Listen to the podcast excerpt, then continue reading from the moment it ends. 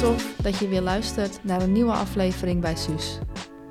Voordat ik ga beginnen, vraag ik je mij te volgen op Spotify, een beoordeling achter te laten en zoek me even op op Instagram, podcast bij Suus.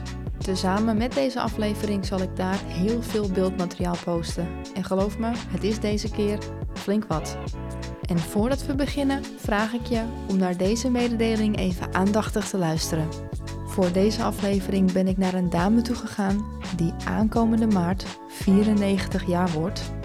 Ik ben de afgelopen weken naarstig op zoek gegaan naar mensen die nog verhalen hebben over de Tweede Wereldoorlog. En zoals we allemaal ondertussen wel weten, is dat die generatie aardig uitdunt. Maar deze dame weet nog heel veel te vertellen en wil hier ook heel erg graag over vertellen. Ik zou je dan ook willen vragen om deze aflevering te beluisteren met de tijdsgeest van 1940 tot 1945.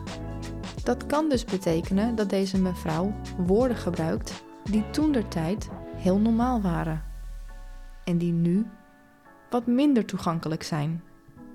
Laten we gaan luisteren naar het verhaal van mevrouw Jonker. We zitten in Amsterdam. Het is een klein appartementje. Um, er kunnen wat bijgeluiden zijn. Dat heb je nou eenmaal als je bij mensen op bezoek gaat voor verhalen. Ja. Weet je, als we hier en daar een klok horen of een deur die dicht slaat. Het zij zo. Nou dat, ja, eh, precies. dat maakt niet uit. Precies. Nee, maar we kunnen wel ehm, rustig aan een beetje beginnen. Ja. Ik zie al dat u het een en ander heeft opgeschreven. Dus u heeft er echt al werk van gemaakt, zo te zien. Ja, ik ben een en al oor. En ik denk dat het interessant is om eerst te beginnen met... Nou ja, wie bent u? Mevrouw Jonker, vertelt u maar een klein introotje over uzelf. Wie of ik ben? Ja, wat zal ik zeggen? Zal ik vertellen dat ik uit een groot gezin kom? Ik kom uit een heel groot gezin. Toen ik geboren werd, op 9 maart 1930, toen was mijn oudste zusje 10 jaar. En ik was het negende kind. Dat was natuurlijk heel wat, maar ja, als je geboren wordt heb je daar geen erg in. En als je later dus kleine broertjes en zusjes krijgt, dan is dat zo normaal dat er elk jaar één bij is. En ik vond het alleen al, ik had het in de gaten alleen als de verpleegkundige dan, wat je nu verpleegkundige noemt, als die bij mijn moeder zat en mijn moeder in de nachthemd, dan denk ik, oh jee, we krijgen weer taartjes. Want als er een kindje geboren was, dan kregen we gebak. Of een, wat ze noemen, ik weet niet of ik het op mag noemen, jodenkoek. Dat noemen gevulde jodenkoek. Hadden jullie niet in die tijd ook beschuit met muisjes, bijvoorbeeld? Nee, Dat is echt dus gewoon van alweer een latere traditie. Nee, hebben wij nooit gehad. Wat er ook eh, bijvoorbeeld in, eh, in Noord-Holland was het misschien niet, maar kom je verderop, dan misschien wel weer. Hè? Maar je hebt bepaalde streken waar ze ook bepaalde gewoontes hebben natuurlijk. Net zoals Sint Maarten, hè? Met, eh, Ja, Sint Maarten. Oh, heb je ook niet overal. Oh, geweldig, Sint Maarten. Gingen we met een grote tas, lampion die je altijd in de brand kon vliegen. Tenminste, ik heb dat dus nooit gehad. Of het regende, je kaars ging uit. En later, in de oorlog, had je van die knijpkatten. Ken je dat? Ja, Weet je, dat? ja, ja, die moest je dan in, inknijpen om licht te kunnen krijgen. Hè? En dan, Ja. en dan ging je met de knijpkat nog, tenminste de kleinere kinderen. Ik heb dat niet meer gedaan, maar zeiden van, ja, mooi hè. Ja. Ja. Leuk. Kunt u vertellen waar u opgroeide met dit hele grote gezin? Wervershoofd. Wij woonden onder aan een dijk op een driesprong. En daar vlak achter lag het IJsselmeer.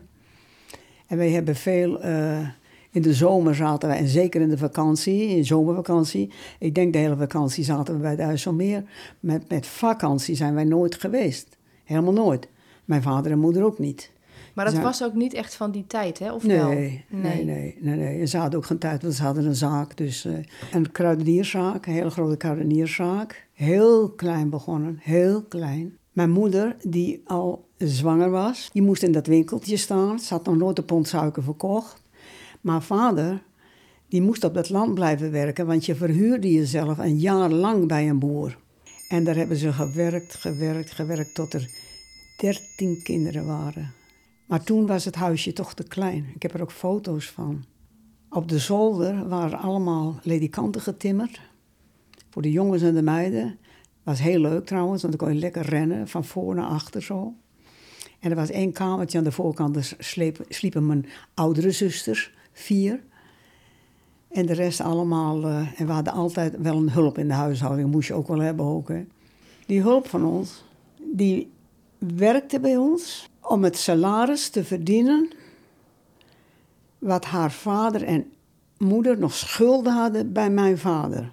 Ja, want die mensen waren zo arm en die hadden schulden bij mijn vader. Ze is tien jaar bij ons geweest, tot ze trouwden. Jaren later kwamen we beiden in het bejaardenhuis. Toen was ze bijna negentig. Toen wist ze van ons, van Truus en ik kwamen bij haar. Ze wist precies de datum dat we geboren waren, hoe oud we. Ze wist alles. En hoe oud bent u nu zelf? Ik ben zelf nu 93. Bijna 94. Met maart word ik 94. Mag ik u wat vragen? Ja. Zou ik het klokje even mogen wegzetten? Want ik ben heel bang dat het getik opgenomen wordt in het geluid, denk ik. Er staat gelukkig die klok stil. Heb ik ook tegen hem gezegd, als jij dood gaat, zet ik die klok stil. ja, want hij maakt heel veel lawaai. Hij heeft dat uh, liedje van de Big Band, weet je wel, uit Engeland. En hij doet eerst... Ta, ta, ta, ta, en dan met een half uur... Dan komt dat erachteraan.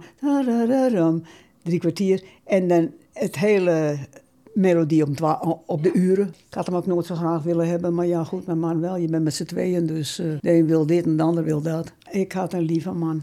En ik was ook lief voor hem. Wij hadden nooit ruzie. Ja, je had wel eens een meningsverschil ergens over. Natuurlijk, dat wel. Gewoon, we leefden gewoon normaal. Goede vrienden.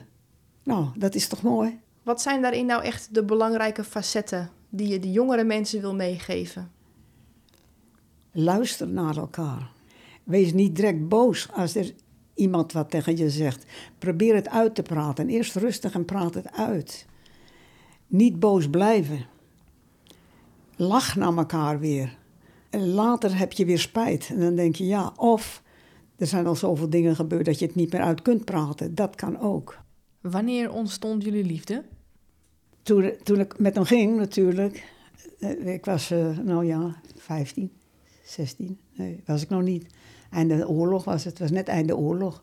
Hij was zo vreselijk lief. Zo, zo attent en zo lief. En uh, nou ja, toen moest ik nog weer een tijdje naar Enschede ben ik gestuurd door mijn moeder. Vrienden van ons, moest ik daar helpen. Oude mensen waren dat, die een huis verbouwen. En, maar het was om mij weg te krijgen uit Medemblik vandaan.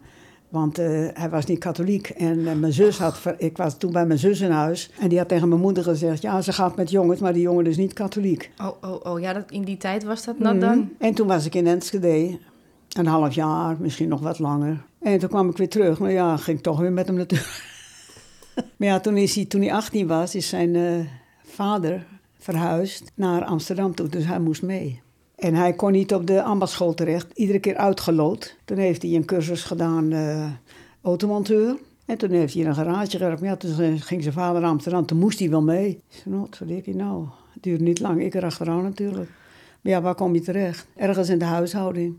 Maar ik heb dat nooit erg gevonden hoor. Wel nee. Je wist niet beter eigenlijk. Mijn man was geen knappe leerbol, ik ook niet. Wij hebben nooit geleerd. Ik wilde vroeger niet zo graag leren. Ik, ik had een hekel aan de juf waar ik drie jaar bij in de klas gezeten heb. En die mocht mij ook niet, maar dat had achteraf. Dat had, heeft ook met de oorlog te maken. Ja, omdat mijn zus met een Duitser ging.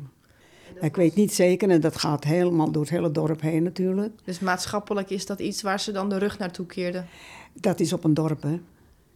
Ik was ongeïnteresseerd in het hele leren. Ik dacht aan veel andere dingen toen ik kind was. De jongens moesten bij ons leren, die moesten een middenstanddiploma halen. Die, die meiden trouwen toch. Die moeten de huishouding doen en weet ik veel wat. Trouwen, kinderen krijgen, gezin. En kinderen krijgen, vooral kinderen krijgen. Ja, hij schrijft in mijn uh, poesiealbum, mijn vader... Leef volgens de wil van onze lieve Heer. Ik denk, je moet toch niet denken dat, dat, dat deze zoveel kinderen krijgt? Dat moet je toch niet denken? Hoeveel kinderen heeft u uiteindelijk gekregen? Drie. Nou, dat is inderdaad... Voor die tijd was dat magertjes. Het, het, uh, het was de bedoeling twee... Ja, na zes jaar toen kwam Hans toch nog. Wat ik wel heel erg had, ik was, ik was altijd heel erg met arme mensen bezig. Maar daar was ik mee bezig. Ik nam mijn kind van school mee naar huis. Ik wist dat dat kind dus thuis uh, verschoppeling was. Kind moest onder tafel zitten te eten, ook een groot gezin. Hm, dat is echt waar. En toen kwam er mee naar huis toe een keer. En toen zei mijn moeder, want ja, wat moest ze ervan zeggen? Maar die heeft het heel voorzichtig tegen me gezegd. Lieverd, dat moet je maar niet meer doen verschoppeling noemden ze dat. Een verschoppeling. Als je een verschoppeling was, dan was er altijd één in een gezin. Misschien, bij ons thuis kwam dat niet voor. maar het kwam heel veel voor. En is dat een beetje hetzelfde als wat wij nu zeggen, het zwarte schaap van de familie? Ja, dat is zo. En Ja. dat is dan in het gezin zelf. Maar ik had er altijd mee te doen. Mijn moeder is ook naar de hele arme klanten van ons, die eigenlijk niks hadden voor hun kinderen, is ze als Sinterklaas verkleed naartoe gegaan. Ja, wij hadden thuis zelf een Sinterklaaspak, heel mooi. En die vrouw die huilde en die zei tegen mijn moeder, hoe weet, ze wist niet dat het mijn moeder was natuurlijk, hoe weet Sinterklaas de maten van de kinderen van de schoenen? Met diezelfde vrouw, met die arme vrouw, heeft mijn moeder later in het bejaardenhuis gezeten. Aan tafel bij die vrouw. Wat bijzonder. Ze kon niet, eh, niet goed eten. Heeft mijn moeder er geholpen met eten nog. En je komt alle twee aan dezelfde tafel. In het bejaardenhuis kom je terecht. Wat is dit een mooie levensles eigenlijk? Ja, ja. Ze was gelovig tot eind aan toe. Ik niet hoor. Mijn moeder wel. En die zei, wil je een paar kaarsen opsteken bij Maria? En vragen waarom of ze me niet haalt. Het heeft geloof ik veertien dagen geduurd. Voordat ze dus stierf. Toen zegt ze tegen mij, wil jij niet even naar de kerk gaan? Nou, dat doe ik wel. Twee kaarsen, zei ze tegen me. Nou, oké, kwam ik terug en... Ja, zei, het is voor elkaar hoor. Zei, het duurt niet zo lang meer. Moeder, denk je dat je in de hemel komt? Zeg ik tegen haar. Het was even stil en toen zei ze, kind, ik weet het zeker, zei ze. Ik ben mijn hele leven goed geweest, voor iedereen. Wij hadden een ontzettende goede moeder, vader ook hoor. Maar ja, je moeder, dat is toch altijd weer heel anders weer dan vader. Maar je had wel allemaal, eh, je werd allemaal wel over één kam geschoren.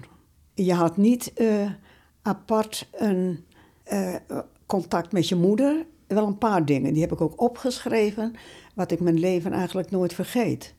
En dat zijn maar simpele, simpele dingen. Ik was op de naaischool in Medemblik en dat moest betaald worden, dus eh, één keer in de maand. Nou, moeder, heb je even geld? Want ik is de maand al, ze, is de maand alweer om? Ja. Nou, zei ze kind, het hindert niks hoor. Leer maar goed naaien, daar heb je je hele leven wat aan. En daar was ik, eh, daar was ik zo blij mee dat ze dat, dat ze dat zei. Want je had nooit echt contact met je moeder. Nee, uw moeder is waarschijnlijk veel te druk geweest om al die kinderen elke dag Ja, weer in het gereel je te werd krijgen. allemaal over één kam geschoren. Ja.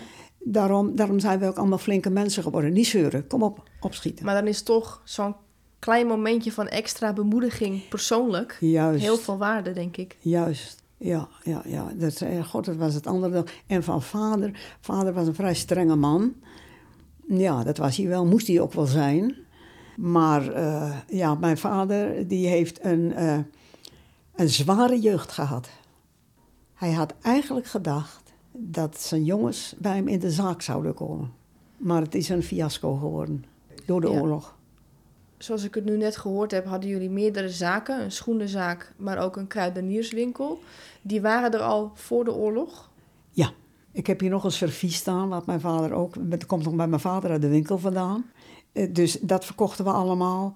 Eh, nou ja, eh, meubelen, zelfs kachels. Ik kan die opnoemen. Ik heb er nog één foto heb ik ervan, van zijn etalages, hele grote etalage. Speelgoed, vooral speelgoed, ook heel veel.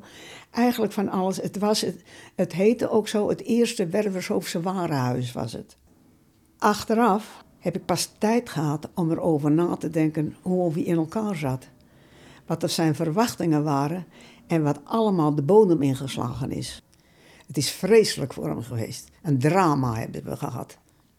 Echt een drama. Maar dat was einde van de oorlog. Vlak voordat de oorlog uitbrak, hoe was, hoe was het in zo'n dorp? Eens kijken, wij woonden toen in ons nieuwe huis vier jaar. Gewoon normaal. Een dorp waar iedereen, eh, iedereen elkaar kende. Althans, wij kenden ze tot de kerk aan toe. De kerk stond halfweg het dorp. En wat na de kerk kwam, toen we klein waren, als we naar Sint Maarten gingen, mochten we niet voorbij de kerk. Moesten voor de kerk blijven, weet je wel dat. Maar dat was in het dorp zelf. Kijk, dan ben je nog een kind. Hè? Want toen de oorlog uitbrak, was ik tien jaar. En ik was bang.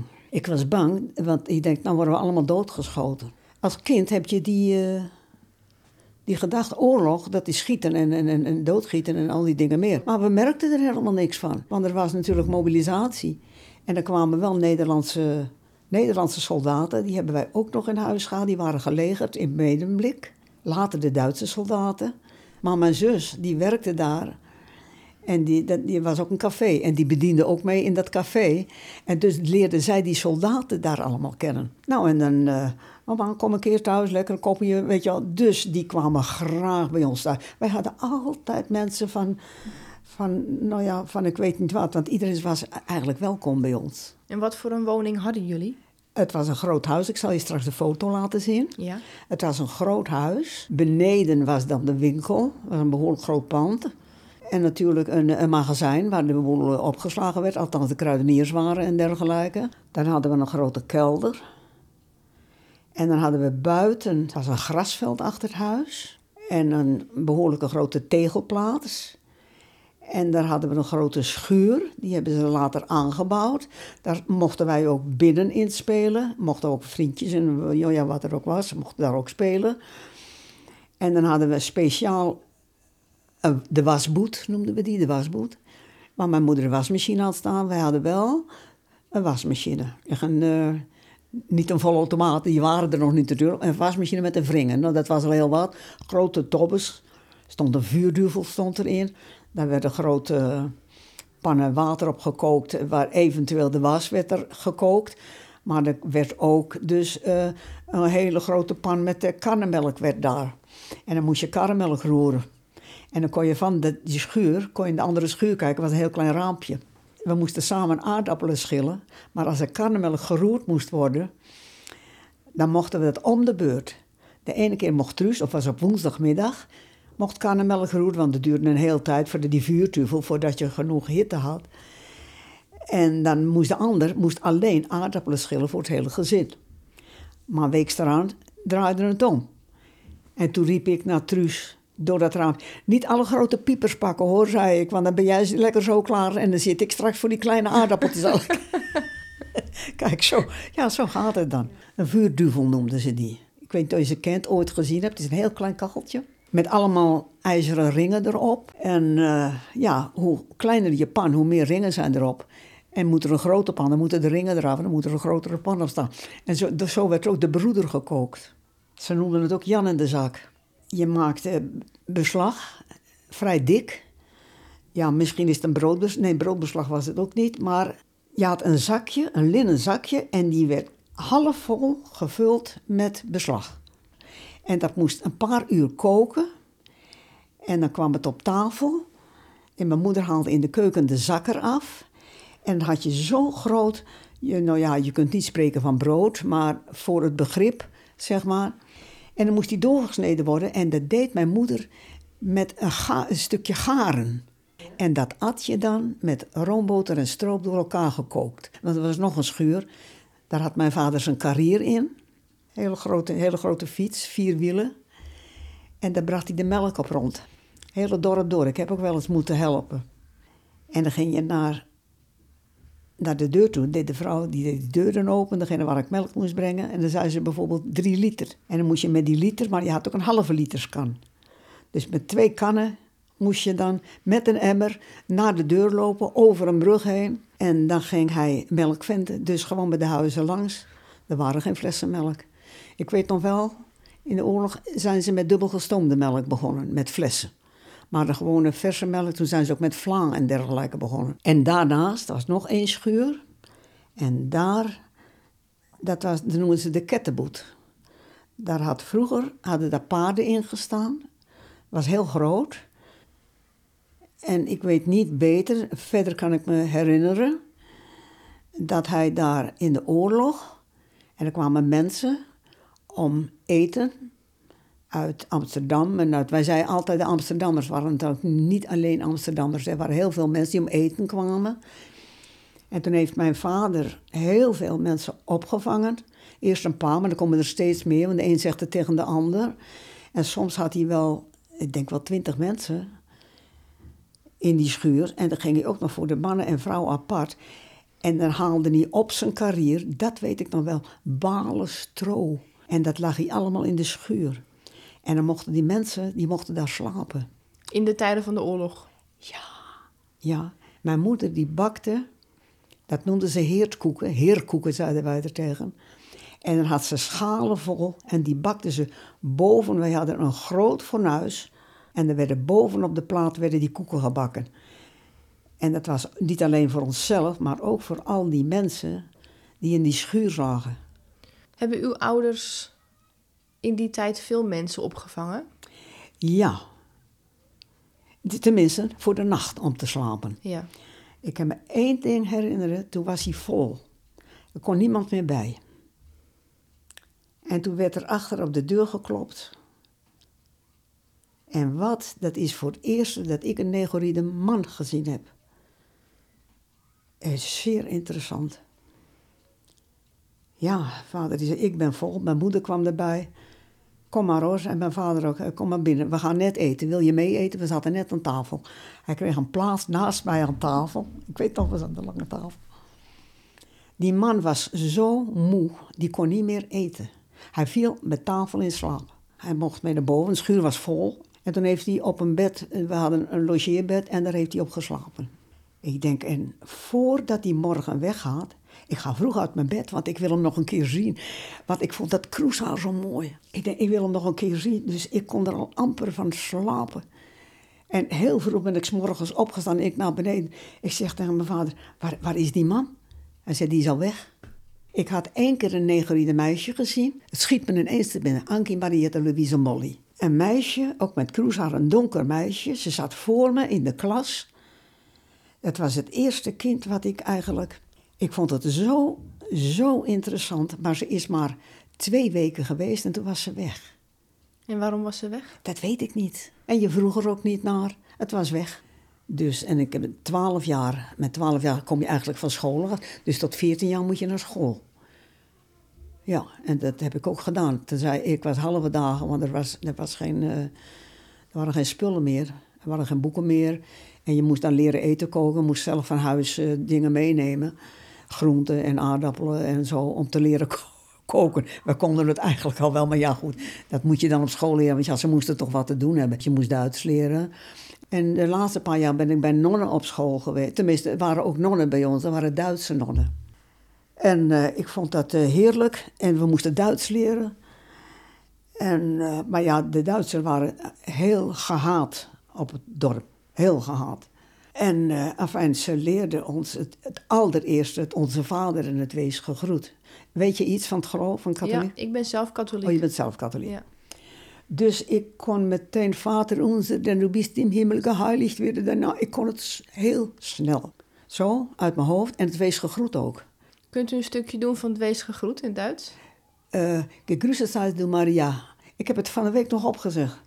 Du bist die gezegende onder die Weiben und gezegend is die vrucht deines Leibes, Jezus. Heilige Maria, Moeder Gottes, bid voor ons zonder, zonder erleuze ons van den ubel. Amen. Maar, wat ging het praatje in het dorp? En ik hoorde van een vriendinnetje van mij.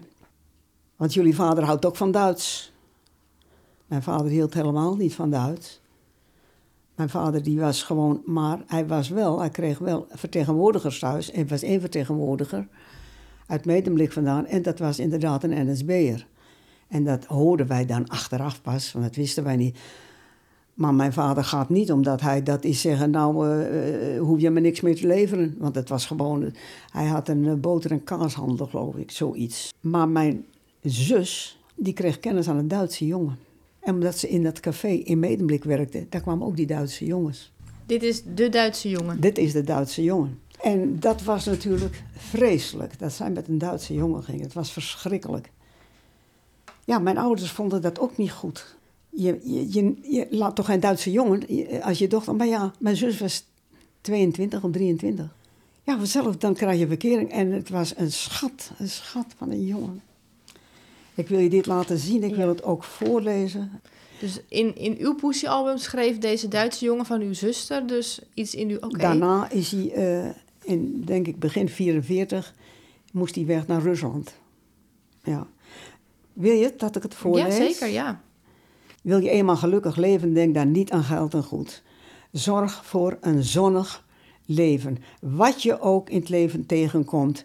Want als je goed bent voor een ander, dat is het grootste geluk wat je hier op aarde vindt. Als je goed bent voor een ander. 9 april is de dag die je niet vergeten mag. Kijk, hij heeft in Duits geschreven. Eigenlijk maken jullie dus een hele menselijke kant mee van de Duitse soldaat. Ja, Aan het begin van de oorlog bent u tien jaar oud. ja, En die oorlog breekt uit. Dat wordt waarschijnlijk ook officieel medegedeeld. Ja. Waarschijnlijk komen er soldaten binnengelopen. ja. Ehm, kunt u vanaf dat moment beginnen? Hoe, wat gebeurde er toen? Op zo'n dorp gebeurt er niets, de eerste jaren niet. Je hebt daar weinig erg in. Je weet dat er een heleboel mensen armoed hebben. Die komen allemaal om eten daar naar Wervershoofd. Dat weten we allemaal wel. Maar dat was niet de eerste paar jaren was dat. Dat is eigenlijk pas niet alleen in de hongerwinter, daarvoor is het gebeurd. Wanneer was de hongerwinter? De hongerwinter, dat was eigenlijk in 1944. Weet je, op het einde van de oorlog. Ja, ja. In de oorlog zelf, ik zal een jaar of dertien geweest zijn.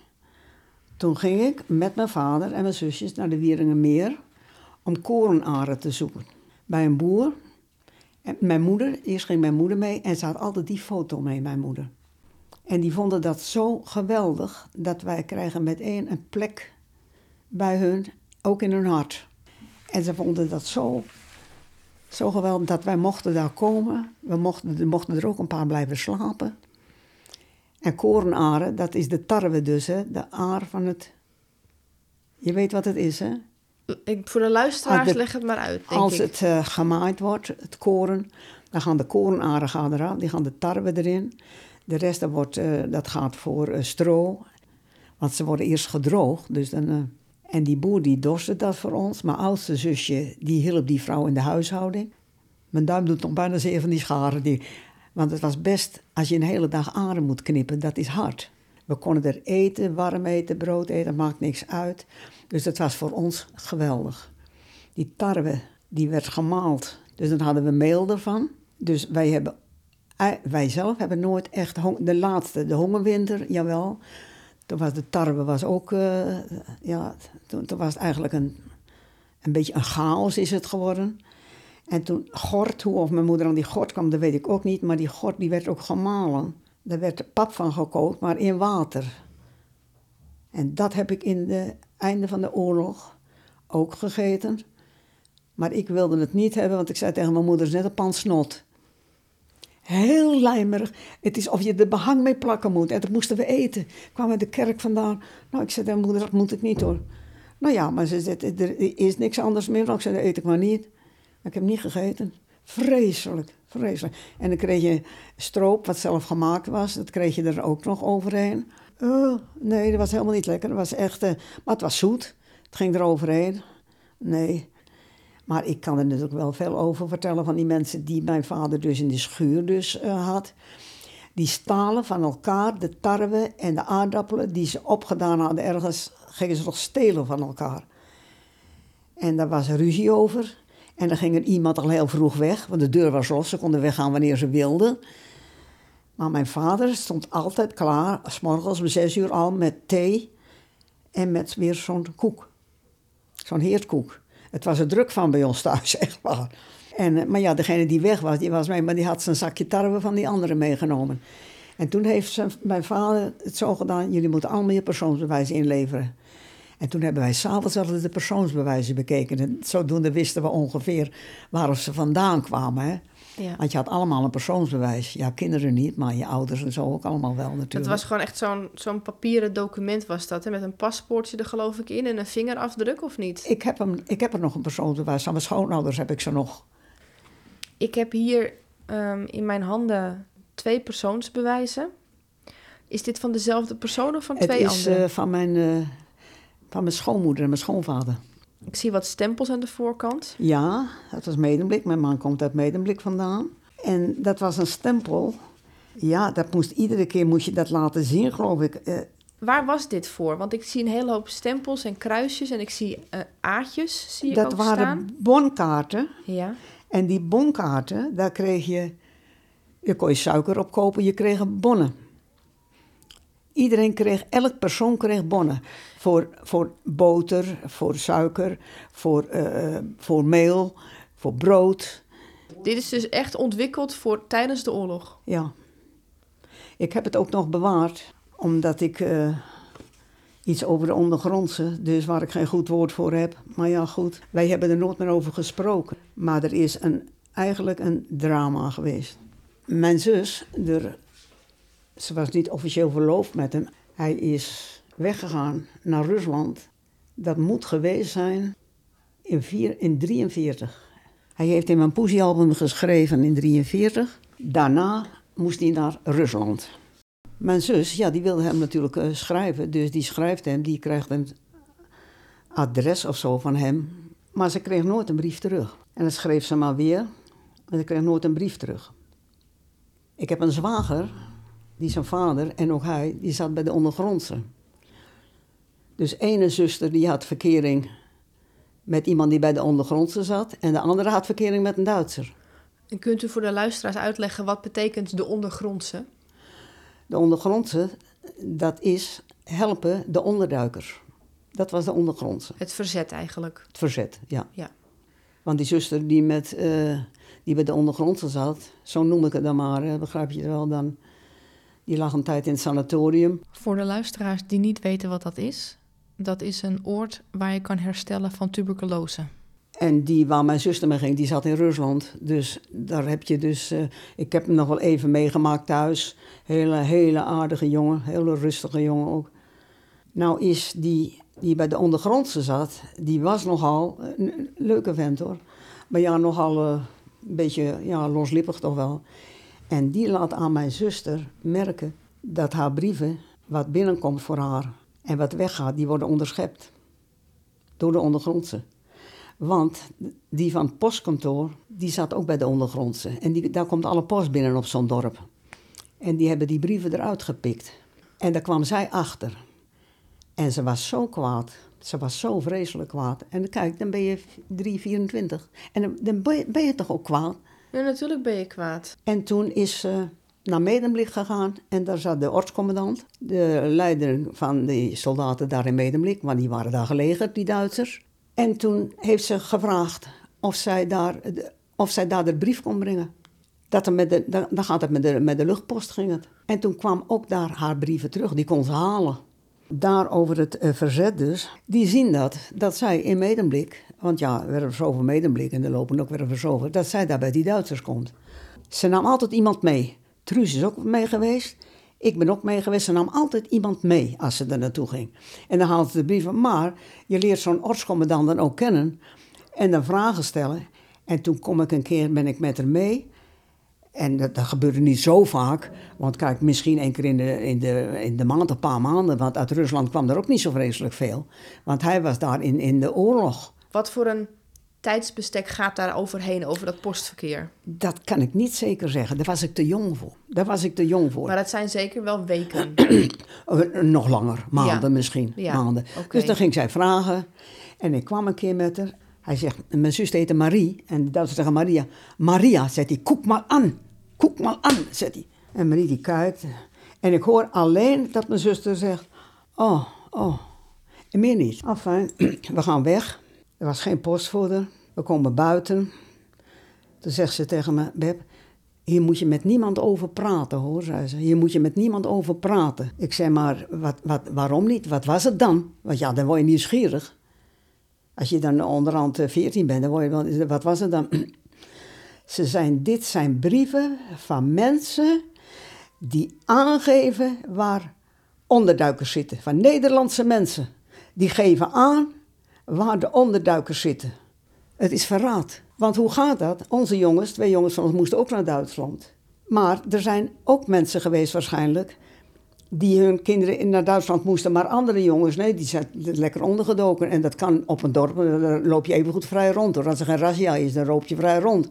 Wat is een razzia? Dan komen die Duitsers en dan gaan ze, gaan ze kijken in huizen. Dan, dan krijgen ze dus die brieven binnen waar een onderduiker zit. En dan gaan ze erop af. Maar dat gebeurde praktisch niet.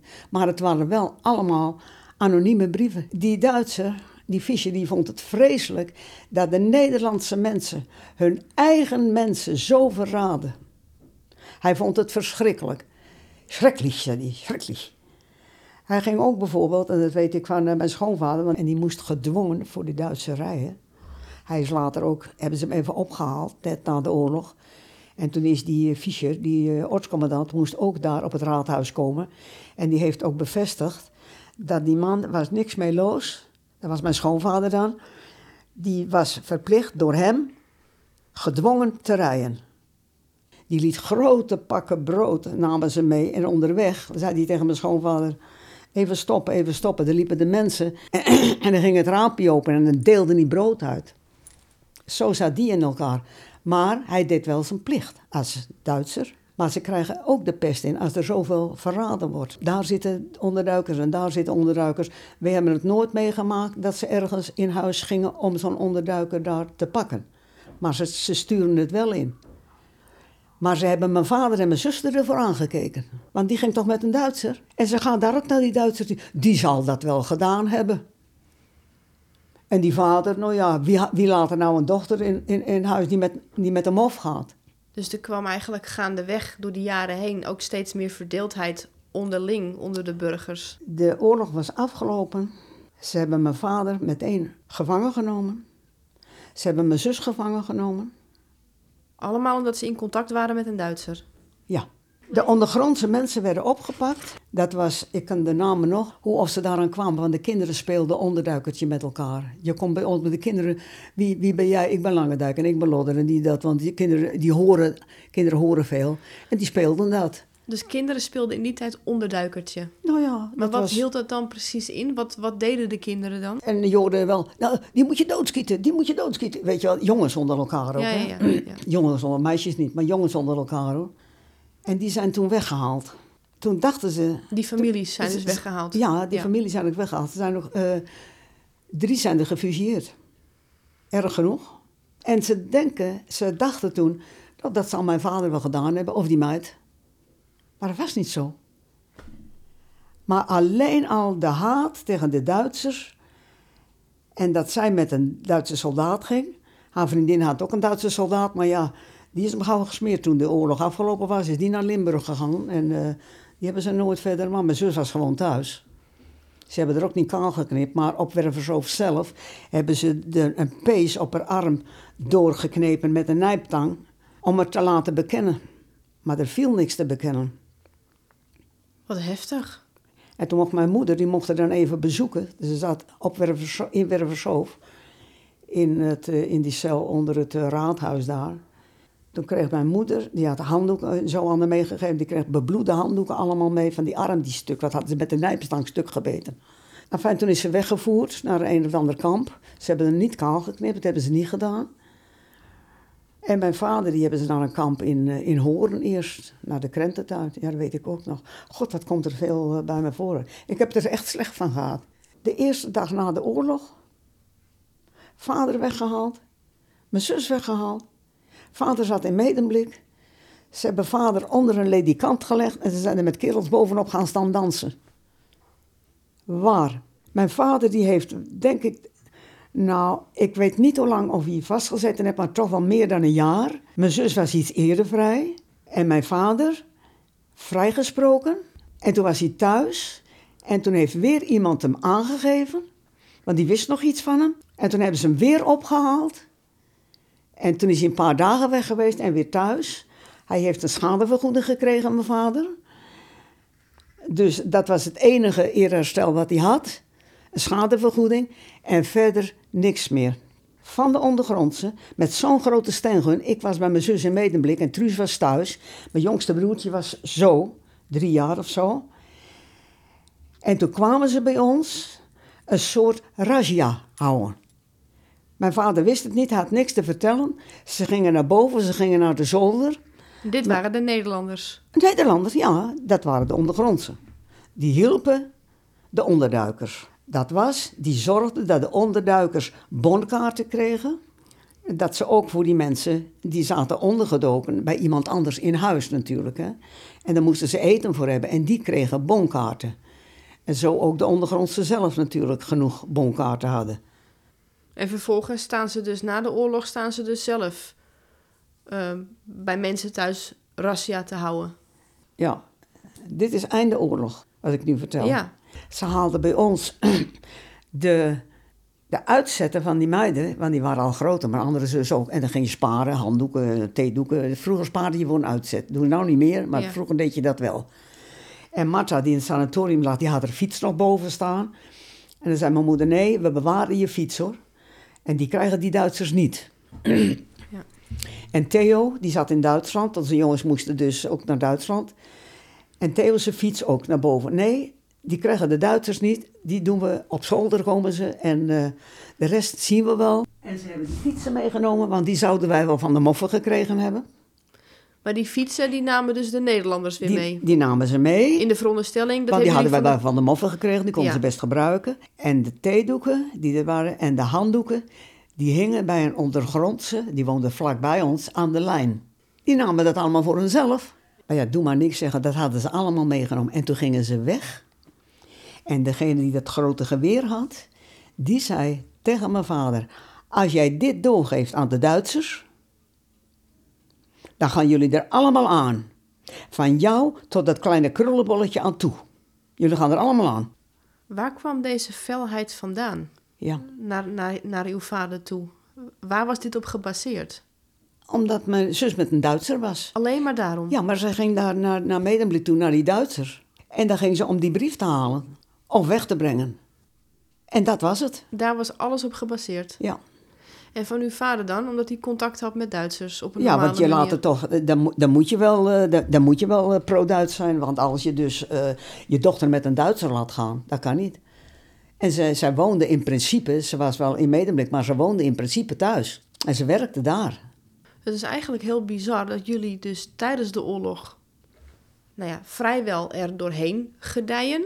Ja. En de oorlog eindigt. En dan wordt ineens alles abrupt eh, overhoop gehaald. Vader wordt weggehaald, zus wordt weggehaald. Die worden gemarteld, Nee. die worden Het gestraft. is verschrikkelijk geweest. Het is vreselijk geweest. Hoe ging het verder met uw zuster en de Duitse soldaat? Zo hoort niks meer van die jongen.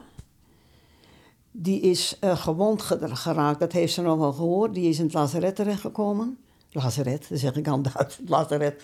Die is, eh, is daar eh, door de oorlog. En daar heeft ze jaren niks van gehoord, tot op een gegeven moment. Hij had er nog een zus wonen. En die heeft deze foto gestuurd van hem. En hij is met een verpleegster getrouwd en kinderen gekregen. Want ja, het leven gaat door. Hij zat in, de, in, in Duitsland weer, in de Russische zone. Hij zat achter de, achter de muur. Dus ze kon geen contact krijgen. Zijn zus woonde in Nuremberg. En dat ging ook maar. Maar er was hier een kennis van mijn zus. En die ging naar Duitsland toe. En die ging haar opzoeken. Voor mijn zus. Dus zodoende is ze aan de weet gekomen. Toen hebben ze georganiseerd. Hij zou aan de grens komen. Want je kwam niet zomaar aan de grens, want je moest door die muur heen.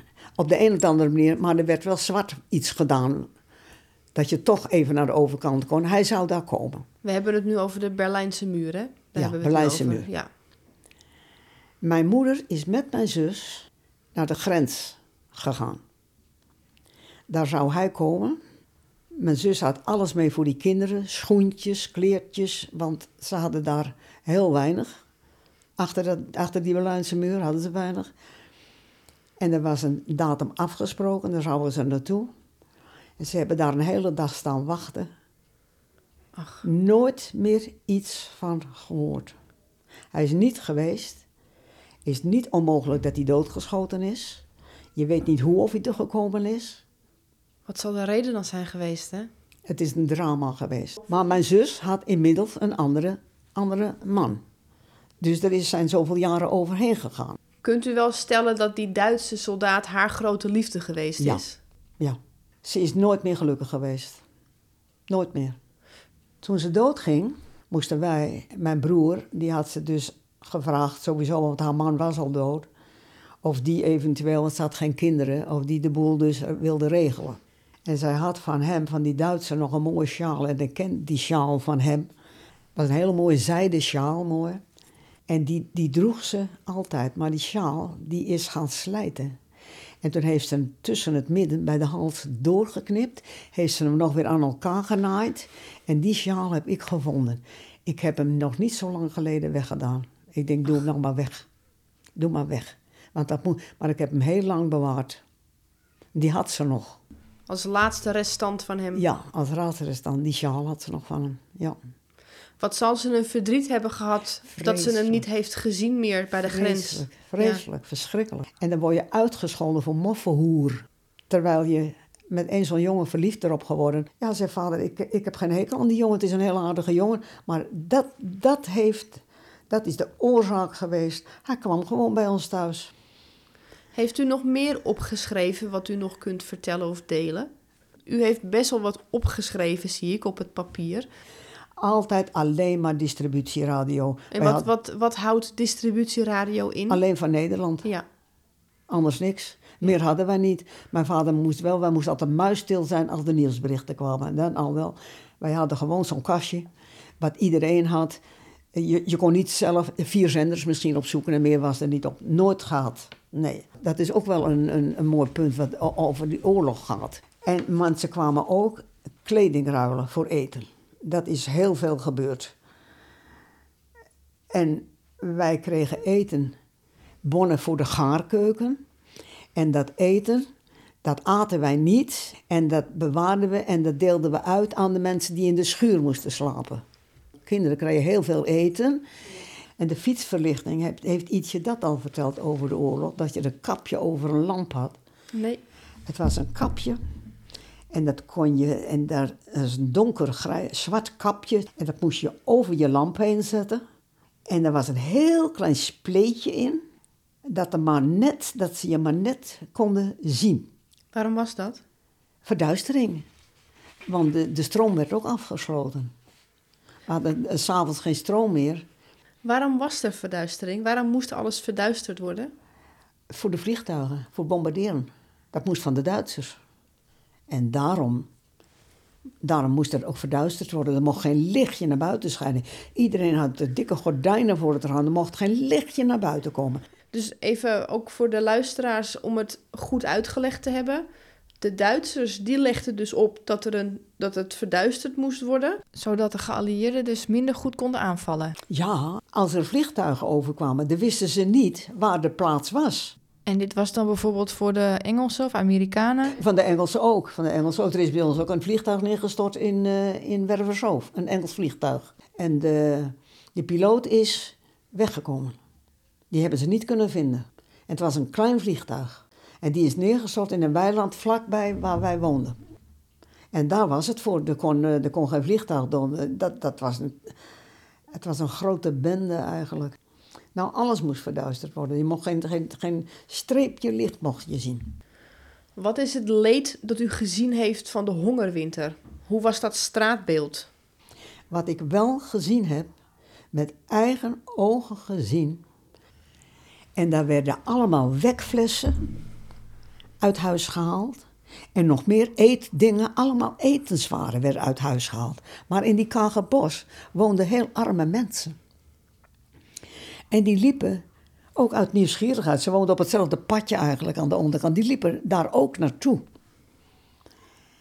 En toen zei er iemand, ik hoorde dat zeggen, dat is allemaal vlees wat er in die wekflessen zit. Dat waren er ik weet niet hoeveel.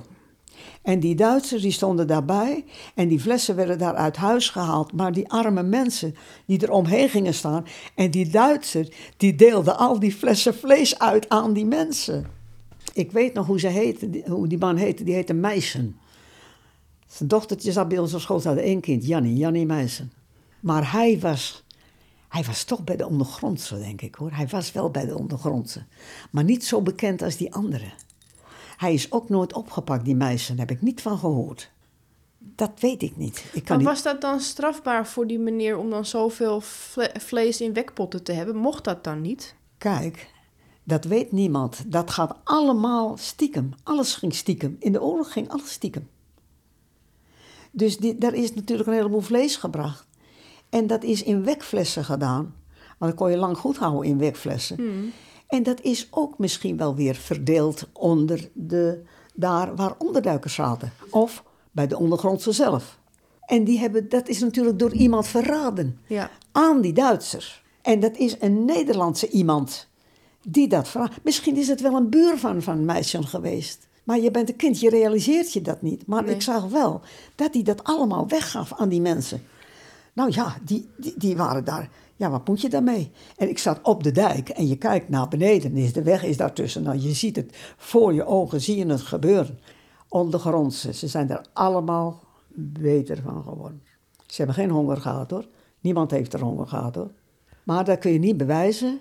Dat kan ik alleen zelf Dat ja, blijft me realiseren eigenlijk dat dat wel zo was. Want zij, zij konden bij die bonkaarten komen. Zij, zij deelden bonkaarten uit aan de mensen eh, waar onderduikers zaten.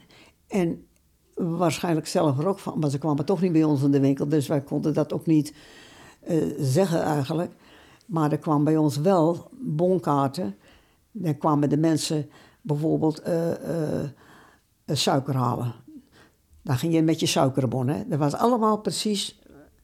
Mijn vader had een hele administratie ervan. Die had zulke grote vellen. En wij moesten s'avonds alle bonnen apart leggen. Dat voor die en dat voor die. Bonnen plakken moesten wij s'avonds. Ik had er een hekel aan, maar moest wel. Die bonnen werden vervalst. Dan deden de mensen. Ja, ik kan het ze niet kwalijk nemen. Maar het is wel zo. Er werd het van het ene bonnetje dus het vijfje afgeknipt of wat dan ook. En dat werd heel voorzichtig op de andere bon geplakt. En dan was het bijvoorbeeld een bon wat niet veel, wat je, waar je niet veel mee deed. En als je daar dan iets anders op kon kopen, dan deed je dat. Ja, je nam die bonnen in en dat klopte en dat eh, deed je in de kassa. En dan kwamen wij toch nog valse bonnen tegen. En dan zei mijn vader, beter opletten, beter opletten moeten jullie. Wat deden jullie vervolgens weer met die bonnen? Want, want, want van bonnen kunnen jullie niet Daar kon eten. mijn vader weer op inkopen. Dus met, met die bonnen ging uw vader dan dus weer naar... Met die grote vellen, Ja, daar kon hij op inkopen. bij dan dus weer de groothandelaar. Ja, of waarschijnlijk de- wel. Ja, Waarschijnlijk wel. dus alles lag op die bonnen. Ja, alles was op die bon, ook na de oorlog nog. Wanneer is dat hele bonnensysteem gestopt? Dat weet ik niet meer. Niet zo lang, denk ik, na de oorlog. Maar ja, dat moest eerst wel, want er was niks. Hadden jullie ook de mensen die jullie onderdak gaven, dat ze ook wel van jullie steelden? Kan ik niet zeggen. Nee? Nee. En aan wat voor soort mensen gaven jullie onderdak? Waren het mensen die Joods waren of niet Joods waren? Waren het mensen die heel erg in armoede leefden? Of misschien wel andere redenen? En mensen die niks meer hadden, die honger hadden. Dat was de, de hongerwinter is helemaal vreselijk geweest natuurlijk. En mijn vader die ging nog wel eens met ze hier en daar naartoe. En die stuurde ze ergens naartoe. Als je daar naartoe gaat, dan kun je nog wel aardappelen krijgen. En als je daar dan heen gaat, dat, dat weet ik nog wel. Maar ja, of, of ze kregen. En de Wieringermeer, ja, daar konden ze natuurlijk niet in, want dat is ook een eind lopen. En als je dan tarwe moet gaan zoeken. Nee, ze moeten het. Je kreeg bij een boer kreeg je dan bijvoorbeeld eh, tarwe, nou 10 pond of zo tegelijk. Dus dat was wel heel veel. Daarom zijn mijn broers ook naar Duitsland gegaan. Bang voor onderduiken, want dan wou je wel, want er zijn er in Wervershoofd wel twee, geloof ik, doodgeschoten. Ja, één kwam er uit de kerk vandaan. Maar die jongen, die was morgen zo- morgens aangenomen in de kerk. Wij moesten zingen, kinderkoor in de kerk. En toen is hij, geloof ik, uit de kerk gekomen. En toen was er een razzia aan de gang. Hij loopt naar huis met, zijn, eh, met de mensen waar hij ondergedoken was. Hij ziet die Duitsers. Was hij nog maar gewoon doorgelopen. Er was er niks aan de hand geweest. Wat doet hij? Hij vlucht. Niet stoppen. Was maar gestopt. Maar ja, durfde hij ook niet meer natuurlijk. En toen hebben ze hem doodgeschoten. Ja, dat was vreselijk erg En waarom zat hij ondergedoken? Omdat hij niet naar Duitsland wilde. Die zaten ondergedoken. Die mensen zaten ondergedoken. Die wilden niet naar Duitsland. Nee. Dus eigenlijk de, de, de jonge, vitale mannen die niet naar Duitsland wilden, die zaten ook nog eens een keertje ondergedoken. Die zaten ondergedoken. En als dat was voor die mannen ook pakten- vreselijk. Ja. Maar op zo'n dorp hadden ze het prima. Joodse mensen zaten ook ondergedoken. Maar dat was vreselijk voor die mensen. Het is verschrikkelijk geweest. Die zaten ergens op Andijk, dat is verder bij ons, zaten ze ondergedoken. Dat wisten wij ook. Ze zijn gewoon vrijgekomen na de oorlog. Die zijn daar goed ondergedoken geweest. Mm. Dat wisten wij, dat wist mijn vader ook. Maar ze hebben daar net zo lang gezeten tot de oorlog afgelopen was. Toen zijn ze weer teruggekomen in Medemblik. Omdat niemand ze verlinkt heeft dus. Ja, maar de rest waren er geen Joodse mensen. Als ik uw verhaal zo hoor, hadden jullie als Nederlandse burgers ook onwijze last van deze hele oorlog. Ja, En echt in het nauw gedreven. wij, ik, mijn zus, mijn broer, nog steeds als er bevrijdingsfeesten zijn, we willen er niks van zien eigenlijk. Niet, niet haatdragend, zijn we ook niet, zijn we geen één van allen. Maar het heeft mij altijd toch wel dwars gezeten, zeker nu ik ouder word, dat er nooit en nooit iets van gezegd is. Er is nooit werk van gemaakt. Hij is thuisgekomen, vader, hij is vrijgesproken. Er is nooit meer een woord over. Mijn vader was er kapot van. Mijn vader is nooit meer de oude geweest. En hij heeft er ook nooit over gesproken. De jaren na de oorlog, dus hè, uw vader was opgepakt, is weer vrij. Ja. Ehm, hoe hebben jullie die jaren daarna het weer op kunnen bouwen? Het allemaal achter jullie kunnen laten? Eh, ik eh, was natuurlijk eerst in Medemblik bij mijn zus. Daar ben ik een poosje geweest. Toen moest ik naar Enschede om die jongen te ontlopen. En toen ben ik weer bij mijn zuster teruggekomen. Maar ik verdiende er niks. Ik kreeg misschien vijf gulden in de week of zo. Dat weet ik niet meer. Dat weet ik niet meer. Geld was niet. Ze moest inmiddels verhuizen. En daar heb ik ook nog mee geholpen. En toen gebeurde er iets. Toen heeft ze me een klap gegeven. Ze was net in dat huis. Er was nieuw zeil boven neergelegd. En ik mocht niet op schoenen naar boven. Je had, je had bijna niks. En ik had geen pantoffels, ik had alleen maar schoenen. Ik was toen 16 of 17, weet ik wel, 16. Ik zei, maar dat doe ik niet. Ze gaf me een klap in mijn gezicht. S'avonds hadden ze een feestje, dat wist ik. Zij met haar man ging naar het feestje. Ik heb mijn tas gepakt. Ik ben eerst naar mijn man toe gegaan. Mijn, mijn, mijn, verkering, mijn verkering, die was in een garage. En toen ik wist dat ze naar het feest waren, toen ben ik teruggegaan. Ik heb mijn spullen gepakt en ik ben weggegaan. Ik ben bij mijn vriend gebleven, daar heb ik ook bij geslapen. Dat was voor het eerst. En ik ben dags daarna naar, mijn, naar huis toe gegaan. Ik zeg, en ik ga er nooit meer naartoe. Nou, ik ben later wel weer, hebben we wel weer eh, goed gemaakt natuurlijk. U bent eigenlijk vrij vlot na de oorlog bent u met uw man samengegaan. Mijn man was in Amsterdam. Ik ben naar Amsterdam gegaan, heb daar gewerkt. We hebben daar een, eh, we hebben het goed gehad. En we zijn getrouwd. Eens even kijken, 52. En 53 is onze dochter geboren, want die wordt nou... Volgende week wordt ze 72. Ja. Klopt, hè? En u heeft in totaal drie mooie kinderen gekregen. Ja. Ja, Dus, er zit een heleboel tussen, maar niet, niet zo als... eh, heel lief, heel goed, goede verkering, allemaal. Mijn moeder zei... Als je naar Amsterdam toe gaat, hoe zei ze dat toch ook? Wie zijn gat brandt moet op de blaren zitten, want Amsterdam was de slechte stad. En toen heb ik tegen haar gezegd, nou ja, daar moet ik dan zelf op zitten. Dat zie ik dan wel. nou en volgens mij heeft het u heel veel moois gebracht. Ik heb helemaal niet op een blaar gezeten. Nee, nou, Maar ik was wel vrij. Ik was vrij van thuis. ik heb nog wel één vraag voor u. Daar sluit ik eigenlijk altijd mee af. Ja? En dat is eigenlijk de vraag: als u in het hiernamaals zou komen Ja? en u mag van alle herinneringen die u heeft gemaakt, mag u maar één herinnering meenemen die u mag onthouden in het hiernamaals. Ja. Wat zou de herinnering voor u zijn? Eh, tot de her... eh, nou ja, moet ik mijn moeder zeggen of mijn man? Ja, dat is maar net welke het Het sterkst zou mijn man. Ja, Dat was het wel, ja. ja. Maar eigenlijk, eigenlijk alle twee. Want we hadden gewoon een geweldige moeder. Dan mag u allebei meenemen, goed? Allebei. Eh, mevrouw Jonker, ik wil u bedanken voor dit gesprek. U bent erg openhartig geweest en Ja. mijn dank daarvoor. Ik vond het eigenlijk, eigenlijk heel leuk. Leuk dat ik kennis met je gemaakt heb. Dat vind ik, vind ik sowieso wel heel leuk. Insgelijks. En als je nog eens een keer de behoefte aan hebt dat je denkt... nou, ik zou er toch nog wel eens een keer willen spreken ergens over. Altijd welkom. Hartstikke lief. Altijd welkom. Dat ga ik zeker onthouden. Ja. Dit was de aflevering van deze week. Dankjewel voor het luisteren. En ik hoop dat je volgende keer weer aanschuift bij Suus.